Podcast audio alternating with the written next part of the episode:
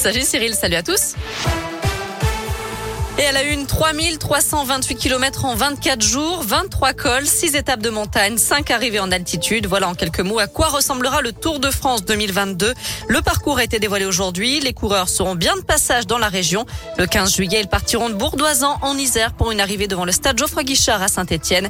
Une étape de 193 km qui passera notamment par Grenoble, le Rhône et le Mont-Pilat. Le lendemain, ils s'élanceront de saint direction Mende en Lozère. Pour le détail des étapes, rendez-vous sur l'appli Radescoop et radescoop.com. Le Tour de France 2022 départ le 1er juillet de Copenhague, arrivé le 24 juillet sur les Champs-Élysées. Et puis on connaît le tracé du Tour de France féminin également. Il s'élancera le 24 juillet devant la Tour Eiffel à Paris. Au programme, 8 étapes dans l'Est de la France. L'arrivée est prévue le 31 juillet au sommet de la planche des belles filles dans les Vosges. Elle avait, voulu faire passer un message à ses grands-parents sur la route du Tour de France. Ça pourrait lui coûter très cher. La spectatrice qui avait provoqué une chute massive des coureurs l'été dernier en brandissant une, pancarte jugée cet après-midi à Brest. Elle en, encourt jusqu'à 15 000 euros d'amende et un an d'emprisonnement. Un sauvetage spectaculaire ce midi à Lyon alors qu'un incendie s'est déclaré dans un immeuble de la rue Paul Bert dans le troisième.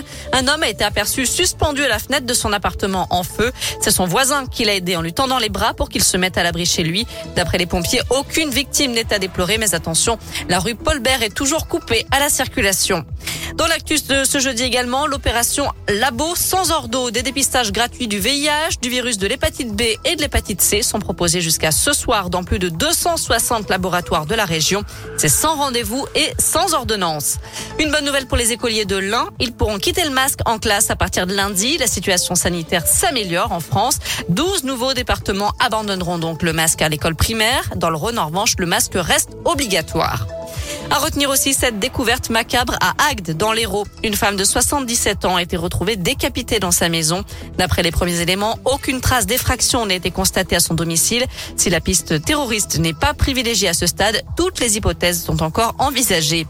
En Norvège, par contre, c'est bien la piste terroriste qui est privilégiée après l'attaque à l'arc qui a fait cinq morts hier. L'homme interpellé a reconnu les faits. Il s'agit d'un Danois de 37 ans converti à l'islam et suspecté par le passé de radicalisation. Il doit être présenté un juge demain et subir un examen psychiatrique. Enfin en foot, c'est officiel, il n'y aura plus aucun match professionnel disputé les 5 mai en France. Une loi a été adoptée par le Parlement en hommage aux victimes de la catastrophe du stade de Furiani qui avait fait 19 morts le 5 mai 1992. Voilà, vous savez toute l'actu. Côté météo pour cet après-midi, pas de grand changement. Garde un beau soleil, du ciel bleu, une journée parfaite comme on l'aime. Aucun nuage à l'horizon, profitez-en. Les températures sont toujours très agréables, comprises entre 13 et 16 degrés. Et rassurez-vous, ça va encore monter dans les prochains jours. Super. Merci.